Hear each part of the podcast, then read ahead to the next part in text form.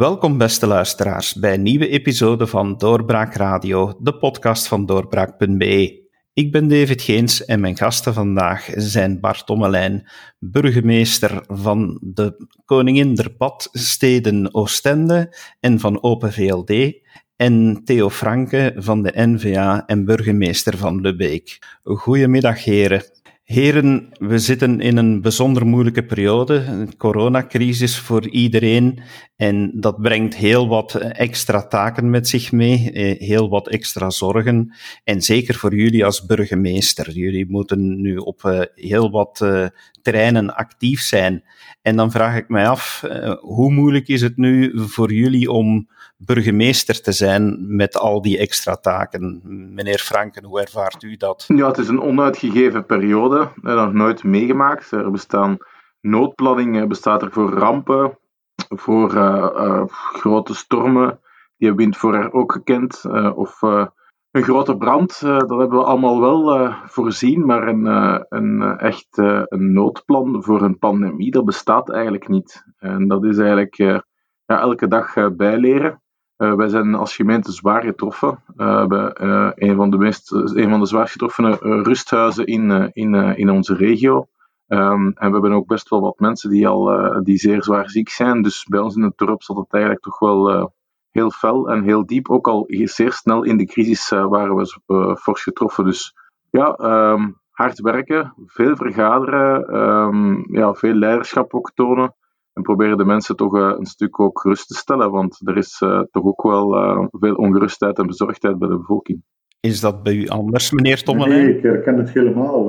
het is natuurlijk in die zin een andere situatie. Wij hebben wat betreft het aantal slachtoffers het in feite nog allemaal redelijk goed onder controle. Onze twee ziekenhuizen in Oostende ja, die zijn zeker niet overbelast. die hebben natuurlijk wel een werk. Maar wij zien dat de afdelingen eh, eh, goed draaien en eh, dat wij ook ons triagecentrum kunnen goed managen.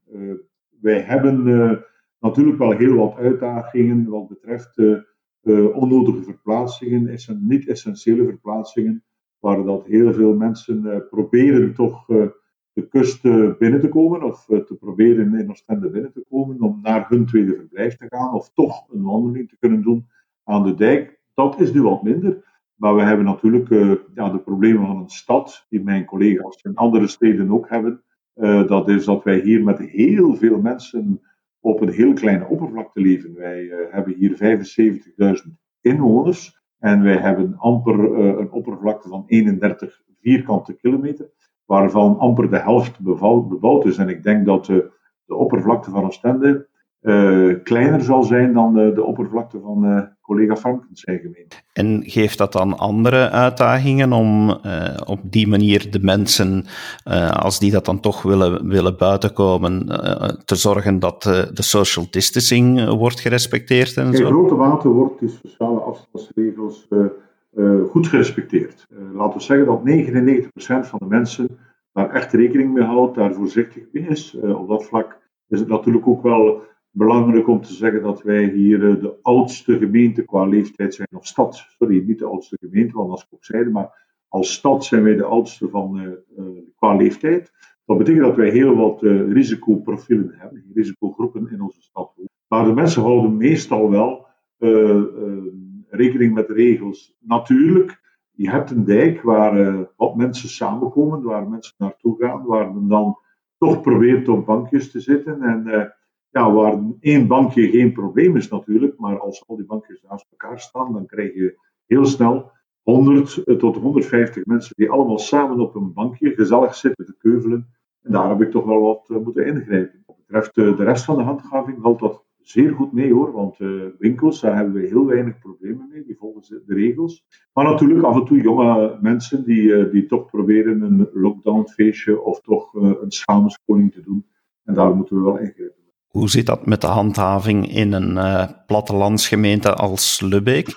Bij ons zijn er weinig uh, PV's, dat valt al wel uh, goed mee. We hebben brave inwoners, moet ik zeggen. Um, dus dat, dat valt mee. Al hebben we wel gezien dat het moeilijker wordt. Hè. Dus lange dagen. Um, hoe langer de dagen zijn en hoe mooier het weer ehm, en hoe langer het duurt ook, hoe moeilijker het wordt om sommige mensen ehm, ja, wel in een kot te houden of, of ervoor te zorgen dat ze niet elkaar toch niet op een of andere manier ontmoeten. Ehm, wij zijn daar nogal, um, ik denk dat het gezond verstand van onze politiediensten primeert. Ik ben er ook fier op.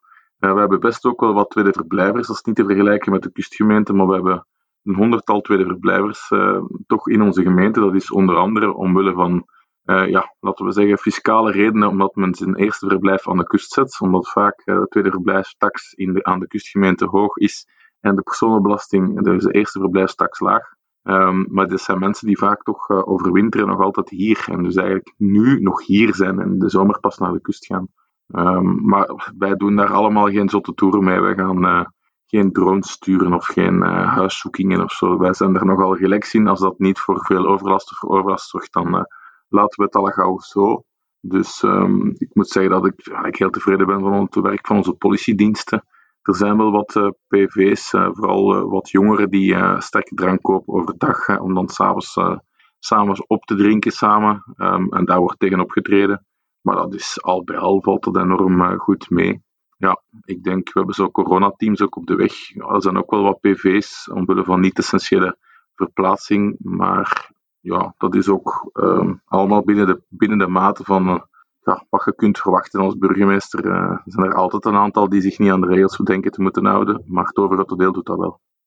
Hoe duidelijk vinden jullie de instructies van hoger hand, meneer Tommelijn? Wel, mijn ervaring leert uh, dat de instructies niet altijd even duidelijk zijn, zeker niet in het begin. Ik denk dat men af en toe beter een aantal zaken eerst uitschrijft en uh, zelfs in een uh, ministerieel besluit zal gieten, vooraleer men uh, daar communicatie over doet naar het grote publiek. ik denk dat wij altijd toch één of twee dagen nodig hebben om te kijken wat de juiste interpretaties zijn van de beslissingen die genomen zijn op het nationale niveau door de Nationale Veiligheidsraad. dan het crisiscentrum die een vak maakt, Frequently Asked Questions in het mooie Nederlands. Meest gestelde vragen dus. En dan krijg je daar dan de interpretatie, meestal van uh, wat je moet doen met uh, de beslissingen die uh, door de Nationale Veiligheidsraad zijn genomen. En dat duurt in, in, in, de ervaring zeker twee dagen, vooraleer je daar helemaal duidelijkheid over hebt en vooraleer dat je ook daar aan iedereen duidelijkheid kunt geven. En voor ons als burgemeester is dat wel belangrijk. Wij moeten handhaven, wij beslissen niet. Wij krijgen de instructies van uh, hogerhand. Gelukkig hebben wij een zeer goede gouverneur in West-Vlaanderen die dat allemaal zeer goed coördineert en uh, die probeert de gemeenten en ook de kustgemeenten op één lijn te krijgen. maar zeker in de interpretatie van wat bedoelt men nu juist met bepaalde maatregelen en wat kan en wat kan niet, is het belangrijk dat de politiemensen en de gemeenschapswachten dat op een ja, op een goede manier kunnen handhaven en dat ook kunnen interpreteren. Je hebt altijd, eh, als ik een korps heb van 300 politiemensen, gelukkig is dat bij mij één korps, eh, één zone, ja, dan heb je nog altijd 300 mensen die eh, met een eigen karakter, een eigen ingesteldheid, een bepaalde regel wel kunnen interpreteren. En dan krijg je soms rare toestanden waarbij mensen die toevallig met een zoontje van zeven jaar aan het voetballen zijn, op de straat een tv krijgen en dat kan toch ook niet de bedoeling zijn. Vindt u dat even moeilijk om zelf die interpretatie te moeten maken, meneer Franke? Ja, ik vind dat het uh, heel chaotisch is verlopen. Um, dus ik ben, uh, allee, eerst was het waren de burgemeesters die het allemaal moesten coördineren. Dan is men, uh, en dan, hè, dus dan hebben we dat in gang gezet. Ja, dan bleek dat je snel dat je een race to the bottom kreeg, waarbij onder andere Knokken zei, we doen alles dicht tot einde mei. Dan heeft uiteindelijk uh, federaal toch ingezien, Nationale Veiligheidsraad, ja, we gaan het toch zelf overnemen en zelf richtlijnen uitvaardigen voor heel het grondgebied. Goed, um, dan uh, waren er veel te weinig uh, uh, ja, mondmaskers, onder andere. Die werden dan besteld, maar dat kwam dan allemaal veel te laat. Sommige burgemeesters, waaronder ik, hebben dan zelf materiaal besteld uit pure ellende. En omdat de vraag zo groot was en om het, ja, de volksgezondheid op je grondgebied is wel uw wettelijke bevoegdheid. Dus uh, ja, dat is toch altijd oppassen. Hè. Als burgemeester ben je bevoegd voor openbare orde op je grondgebied, ook voor de volksgezondheid. Als je in het, gedrang komt, ja, dan ben je ook aanspreekbaar en ben je ook uh, ja, verantwoordelijk. Dus dat is een moeilijk evenwicht. Um, en dan daarnaast, um, ja, die facts en die MB's, ja, dat is ook vaak niet op elkaar uh, helemaal afgestemd. Ik moet zeggen dat, dat ik het wel nog lees, maar dat ik het allemaal toch met een, met een nodige met het nodige nuchtere, gezonde verstand naar kijk, omdat het toch allemaal wel nogal veel is. Eén, veel bijgestuurd is. Twee, en omdat het ook niet altijd even duidelijk is. En, dus als burgemeester, ik ben blij dat er dat de burgemeesters en de lokale besturen er zijn. Ik denk dat wij heel veel dingen uh, ja, op onze manier doen en daardoor uh, zorgen dat de boel blijft draaien samen met onze lokale politie, maar ook uh, bij ons de, de mensen van de noodplanning van de provincie en de gouverneur. Ik denk dat dat ja, heel duidelijk toch degene zijn die op dit moment op lokaal niveau de zaak laten, laten draaien. En bewijst nogmaals hoe belangrijk dat, ja, dat die lokale besturen toch wel zijn als het gaat over het managen van een crisis. Brussel is, natuurlijk belangrijk, maar wat er op het terrein gebeurt, dat, met de voeten in de grond, op de grond en tussen de mensen, dat is toch nog van een andere orde. En soms heb ik toch de indruk gehad dat, het, ja, dat er onvoldoende, ja, dat er sommige mensen aan het bestuur toch onvoldoende voeding hebben met die lokale besturen en wat de situatie effectief op het veld is. dat kan ik wel zeggen. dus dat heeft me soms wel wat gefrustreerd, zeker als ik dan moest vaststellen plots dat er testkits werden uitgedeeld aan alle zwaar getroffen rusthuizen, maar dat wij op een of andere duistere reden stonden wij daar niet bij, terwijl dat wij in heel Vlaams-Brabant het zwaarst getroffen rusthuis waren. Uh, dus er waren testkits voor 55 en wij waren er dan niet bij. Ja, sorry, maar dat, uh, dat is onuitlegbaar. Ik heb dan natuurlijk contact genomen met de collega's hogerop in andere overheden en bevoegde overheden. We hebben die dan een dag of twee later gekregen, maar ondertussen hadden we het zelf georganiseerd ook. Dus ja, dat is allemaal nog voer voor verder onderzoek. En dat zal wel komen daarna, denk ik, om dat allemaal op rust is te evalueren. Mijn mening is, wij moeten veel beter voorbereid zijn op een pandemie. dat komt één keer om de 100 jaar voor. Um, de, de, dus het is vergelijkbaar met de Spaanse griep wat we nu meemaken van, van tussen de twee wereldoorlogen. Maar um, ja, dat, dat moet gewoon veel beter. En um, daar moeten we beter op voorbereid zijn. We bereiden ons in de kust voor aan de is een 100-jarige storm, of hoe noemt dat? Met eieren en zo, daar wordt dan wel over nagedacht. Maar een uh, dodelijk virus dat duizenden slachtoffers of misschien miljoenen slachtoffers uh, maakt wereldwijd, ja, dat, dat zagen we dan niet komen. We hadden geen strategische stoks.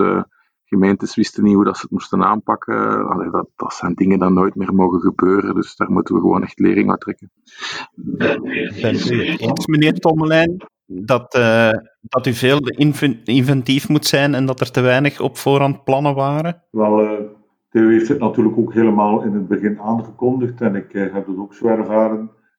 dit is natuurlijk iets wat niet verwacht was, wat niet voorbereid was en waar geen draaiboek voor bestond. En ik weet, zoals Theo zelf aanhaalt, de, de duizendjarige storm, dat is iets wat verwacht is en wat zeker ooit is zal voorkomen maar ook zeer moeilijk om mensen daarvan te overtuigen dat dat ooit wel eens zal komen.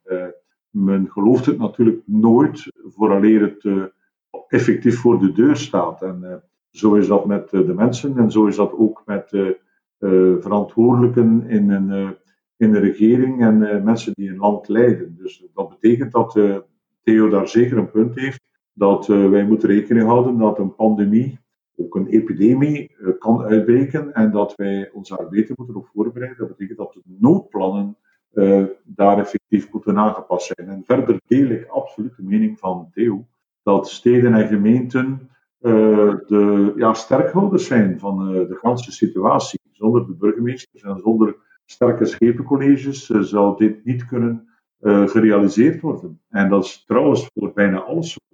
ik heb dat ook ervaren in mijn de verantwoordelijkheid als minister van Energie, waar ik uh, mensen heb aangespoord om uh, over te stappen naar hernieuwbare energie. Het moet komen van de steden en de gemeenten, of het zal niet. En ook nu in de handhaving zien we dat. Uh, wij moeten ja, op dat vlak de nodige beslissingen toch nemen en de interpretaties doen.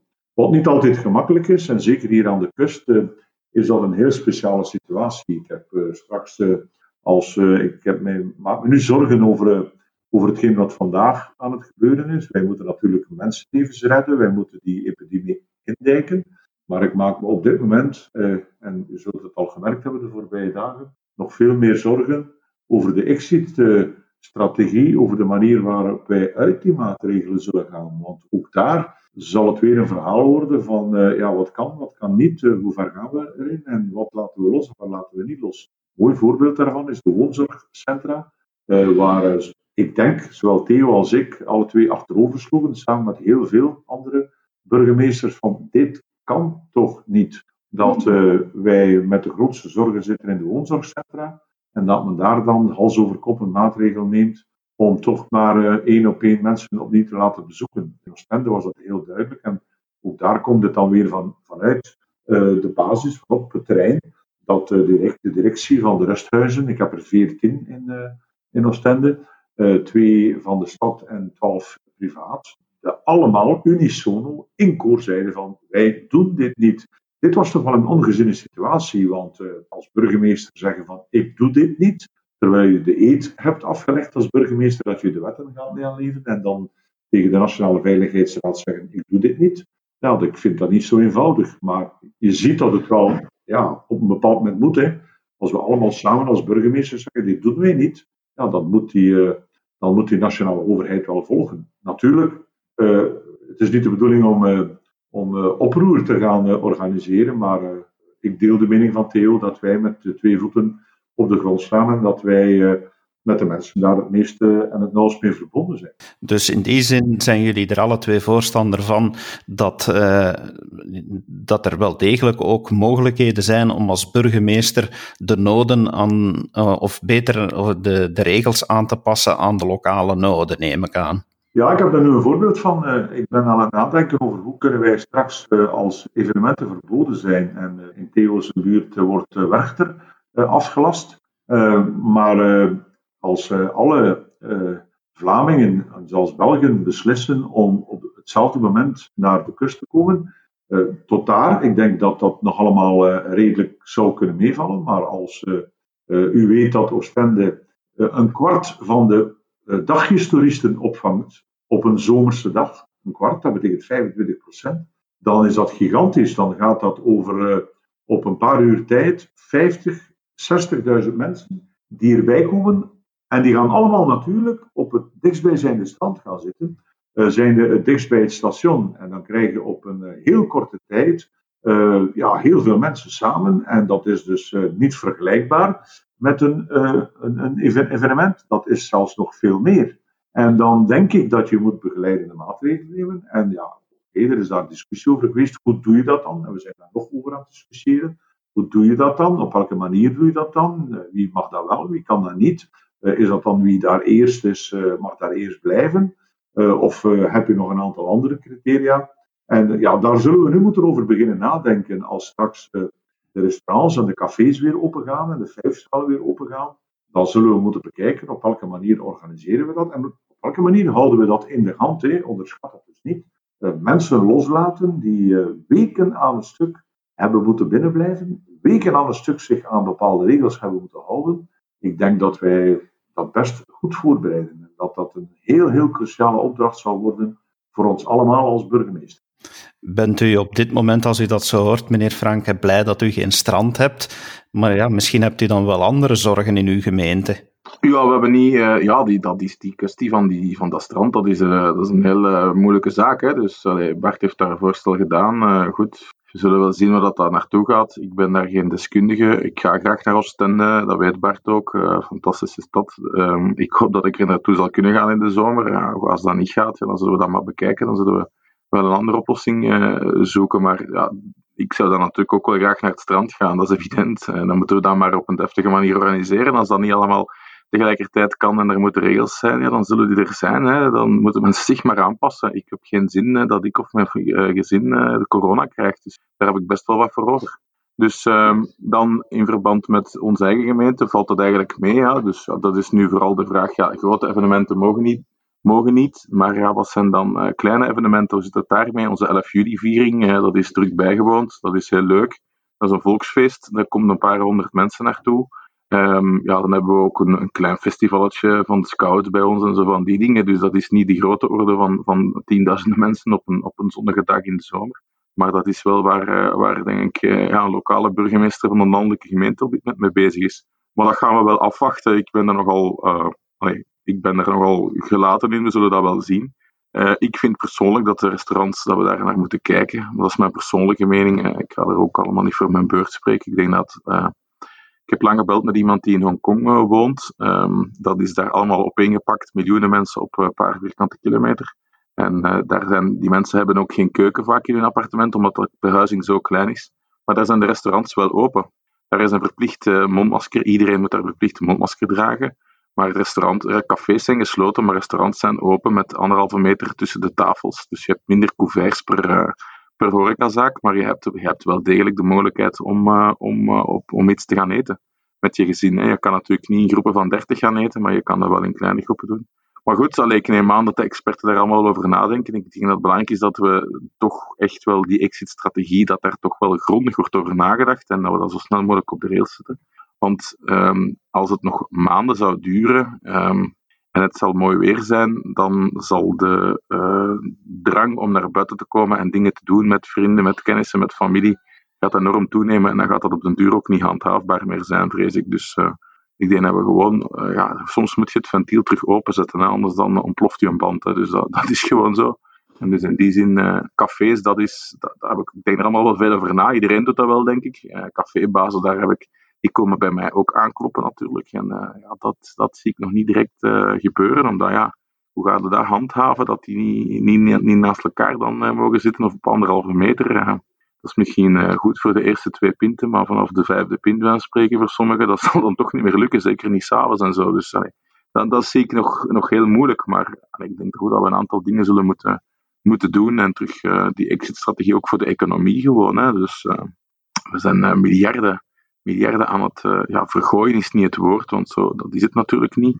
Maar uh, het gaat hier wel over uh, de volgende generaties die dat allemaal gaan wel moeten afbetalen. En allee, daar moeten we toch voor zorgen dat er terug economische bedrijvigheid komt. dat is, dat, daar ben ik ook wel mee bezig.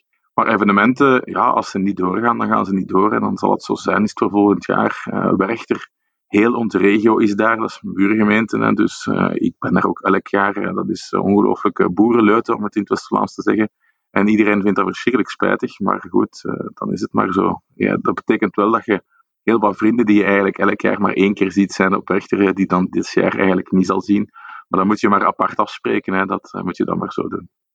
Hoe pakken jullie momenteel de lokale communicatie aan? Want die is toch uitermate belangrijk om zeker nu ook die exit beheersbaar te gaan houden. Uh, ik, denk dat die uh, ik denk dat die lokale communicatie heel belangrijk is de uh, weken. het was goed verlopen, in die zin dat wij met het Schepencollege hadden afgesproken om in een corona-communicatie te gaan en ervoor te zorgen dat wij elkaar niet voor de voeten liepen met allerhande soorten communicatie. We dat zeer goed kunnen managen. natuurlijk, er is een tijd dat we dat moeten lossen en dat we dus ook weer over andere dingen moeten schrijven. Maar belangrijk is ook straks de communicatie die we moeten doen uh, als er een aantal zaken veranderen. En uh, ja, alles hangt natuurlijk ook af van de goede samenwerking binnen je schepencollege, waar elke, waar elke schepen zijn verantwoordelijkheid neemt. En dat is zo met, met economie, waar bij mij dat een NVA-schepen is, Charlotte, een jonge schepen, maar die dat zeer goed doet. En, en, en Björn die ook alles wat te maken heeft met openbaar domein en afvalverwerking ook voor zijn rekening neemt. Dus we nemen daar allemaal toch wel uh, onze verantwoordelijkheid in. Maar uh, als ik even mag terugkeren op wat, wat, wat Theo zegt, economie is uitermate belangrijk. en het is juist, maar natuurlijk, economie en economie zijn twee dingen. Ik ben ervan overtuigd dat een aantal sectoren in de economische bedrijvigheid zich wel heel snel zullen kunnen herpakken. En als, ja, zelfs beter zullen kunnen doen dan, dan voor de crisis. Elke crisis heeft een opportuniteit. Maar natuurlijk heel belangrijk, en dat is toch wel uh, een aandachtspunt die ik altijd al heb gehad, ook toen ik uh, collega staatssecretaris was van Theo. Die horeca, die, uh, ja, die kan die verloren tijd niet meer inhalen. En ook de evenementensector zit met een gigantisch probleem. en in Oostende is, is horeca de economie. Als wij horeca niet kunnen openhouden, als wij geen cafés hebben, of wij geen goed draaiende hotels hebben, ja, dan draait onze economie helemaal niet. En dan dreigt natuurlijk uh, toch wel een, eh, een groot probleem te komen wat betreft armoedestijging en, en ook uh, mensen die werkloos zijn. Vandaar dat de economie inderdaad heel snel opnieuw in gang zou moeten en mogelijk ook gedeeltelijk, zoals Theo zelf zegt. een stuk de, de, de, toerisme en de horeca. die restaurants zouden toch open moeten kunnen met een aantal ja, begeleidende maatregelen. Hetzelfde trouwens om naar het strand te gaan. Het zou moeten met een aantal begeleidende maatregelen. Ik verwelkom straks graag zoveel mogelijk uh, mensen aan de kust. Uh, ook Theo uh, zal ik met open armen ontvangen. Misschien zal ik u nog niet mogen knuffelen, Theo, maar ik zal u toch wel hartelijk begroeten. maar natuurlijk, het moet mogelijk zijn en we moeten zorgen dat we geen maatregelen nemen die we dan straks ons weer achteraf allemaal beklagen. Dus we moeten heel goed kijken waar we mee bezig zijn. Maar ik deel de mening wel dat het, uh, dat het uh, aandachtspunt vooral de economie moet zijn. Dat de begrotingen uh, onder heel zware druk staan. En dat ook de begroting van, van een stad zoals Oostende helemaal onder druk staat. Want we hebben minder inkomsten en veel meer uitgaven om de crisis onder controle te houden. Dus zullen we daar met de hogere overheid, met zowel de Vlaamse als de federale overheid, en zelfs misschien de Europese overheid, toch wel een aantal een aantal zaken moeten afspreken. Want het kan natuurlijk niet dat wij eh, minder inkomsten hebben, meer uitgaven hebben en dat wij op het einde van de rit dan allezelfde normen moeten voldoen uh, als voordien. Maar dat dan een federale begroting uh, gerust nog een aantal extra miljarden in het rood gaan gaan. Dus we moeten zorgen dat we daar toch wel redelijk blijven. Speelt dat bij u een rol in, in een plattelandsgemeente, meneer Franke, die begroting? Is die moeilijk te handhaven na de crisis volgens u? Ja, ik maak me daar wel zorgen over. Ik heb het ook al aan de minister-president uh, meegedeeld en aan uh, Matthias Diependalen, de minister van Begroting. Uh, het is me niet duidelijk. Ik heb ook nog geen enkele richtlijn gehad van, vanuit ABB of zo, van het Vlaamse overheid, op vlak van hoe dat we dat moeten aanpakken. Er zijn een aantal minder uitgaven door corona, bijvoorbeeld onze wekelijkse Paassportweek, dat is nu iets heel concreet is met monitoren, ja, die moeten we niet betalen, want die Paassportweek ging niet door. En er zijn een aantal evenementen die doorgaan, wat ons ook geld kost, maar er zijn ook een aantal extra uitgaven, compensatie naar onze sportverenigingen, cultuurverenigingen, die nu uh, veel uh, belangrijke activiteiten niet hebben kunnen laten doorgaan en dus ja, financieel toch wel wat uh, problemen hebben. Dan ook, ja, we hebben minder inkomsten door huurgelden, want die hebben we on hold gezet van onze gemeentelijke kantines en sportinfrastructuur en cultuurinfrastructuur. Dat staat on hold. daarnaast verwacht ik een serieuze stijging van de uitgaven van het OCMW leeflonen worden terugbetaald door federaal, maar alle andere dingen niet. En ik denk dat er uh, toch heel wat mensen het moeilijk hebben om de eindjes aan elkaar te knopen voor het moment. Dus dat gaan we wel zien, ook al zijn wij een uh, bijzonder uh, welstellende gemeente. die verdoken armoede die is, die is er ook op het platteland. Um, en daarnaast um, denk ik dat dat vooral over twee jaar zal zijn. Hè. Dus, want dit heeft natuurlijk een grote impact op de personenbelasting. Hè. Dus heel veel mensen op technische werkloosheid of zonder inkomsten. Dus die personenbelasting, die uh, aangifte zal volgend jaar een heel pak minder zijn. En dus de verrekening en uh, het uh, percentage dat wij er dan van krijgen als gemeente zal ook een heel fors minder zijn over twee jaar dan als we dat gaan krijgen van, van de dienst Financiën, van de FODS Financiën. Dus ja, dat heb ik ook al gesignaleerd. Ik zeg ja, dat zal ons meerjarenbudgetair plan doorkruisen, dus dat zal negatief zijn. Maar als gevolg, de doelstelling is dat wij een positief resultaat moeten halen einde van de legislatuur, hè, dus in die meerjarenplanning, hè, dus een positieve autofinancieringsmarge, die moet dan positief zijn. Uh, die is positief, zo hebben we ze goedgekeurd op de gemeenteraad en dat zal ze ook zijn. Maar ja, als je natuurlijk plots merkt dat je inkomsten van een geschatte inkomsten van een bepaald jaar de helft nog is, ja, dan, uh, ja, dan gaat de, de, rekening niet meer kloppen. Maar daar kan ik niks aan doen. Hè. En dan zeggen, ja, maar ja, dan moet eh, de gemeente maar, maar opstoppen. Ja, dat, daar gaan we dan toch nog eens een hartig woordje over spreken, want daar ben ik zomaar niet mee mee akkoord natuurlijk. We, hebben onze budgettaire, ja, we hebben onze budgettaire oefening gemaakt. Die is goedgekeurd op de gemeenteraad, die is goedgekeurd door de gouverneur en, en dat is allemaal goedgekeurd door ABB, dus daar is geen probleem. maar dat zal ik ook alleen maar als daar dan plots door omstandigheden buiten de wil om van de Lubeekse bevolking dingen gebeuren waardoor ons budget niet meer klopt. en dat er dan wordt gezegd, ja, dat moet je zelf maar opsoppen of je moet de belastingen maar verhogen ja, dat, uh, daar kan ik toch zomaar niet mee akkoord gaan. Dat zal, die vlieger zal toch niet opgaan. Dus dat is één. In verband met de communicatie, misschien heel kort. Ja, voor ons is het, we hebben ons gemeentelijk infoblad, dat hebben we hervormd naar een coronakrant. We proberen heel dicht te bij de bevolking te communiceren. Um, en ja, ook veel via sociale media. dus daar, daar zijn we heel actief op, om, om alle vragen te kunnen beantwoorden. We hebben ook alle senioren opgebeld. in, in Oostende zal dat niet mogelijk zijn, omdat dat veel te veel volk is misschien. Maar dat hebben wij kunnen doen met de oppositie en de gemeente, dus de van oppositie en meerderheid. En het Schepencollege hebben we alle honderden en honderden senioren allemaal opgebeld, een babbeltje geslaan om te vragen hoe dat met hun gaat. En dat wordt enorm uh, geapprecieerd. Uh, die 70-plussers vinden dat geweldig om eens een babbeltje te slaan. En dus op die manier proberen we toch heel dicht bij de bevolking te staan. Een stad is dat anders, maar ik denk dat, uh, dat elke burgemeester ook tussen de mensen staat. anders dan raak je nooit verkozen als burgemeester. Zo simpel is dat. Meneer Frank en meneer Tommelijn, uh, dat lijkt mij heel duidelijk dat uh, jullie als burgemeester uh, dicht bij de mensen wensen te staan en dat jullie dat in deze tijden ook doen.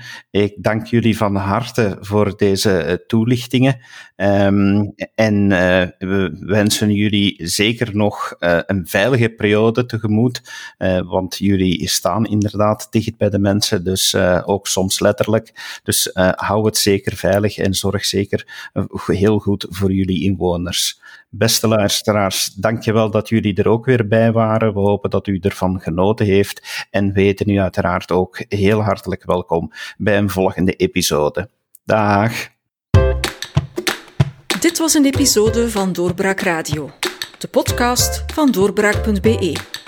Volg onze podcast op doorbraak.be/radio of via Apple Podcasts, Overcast of Spotify. Bezoek ook onze website op doorbraak.be en steun ons door een vriend te worden van Doorbraak.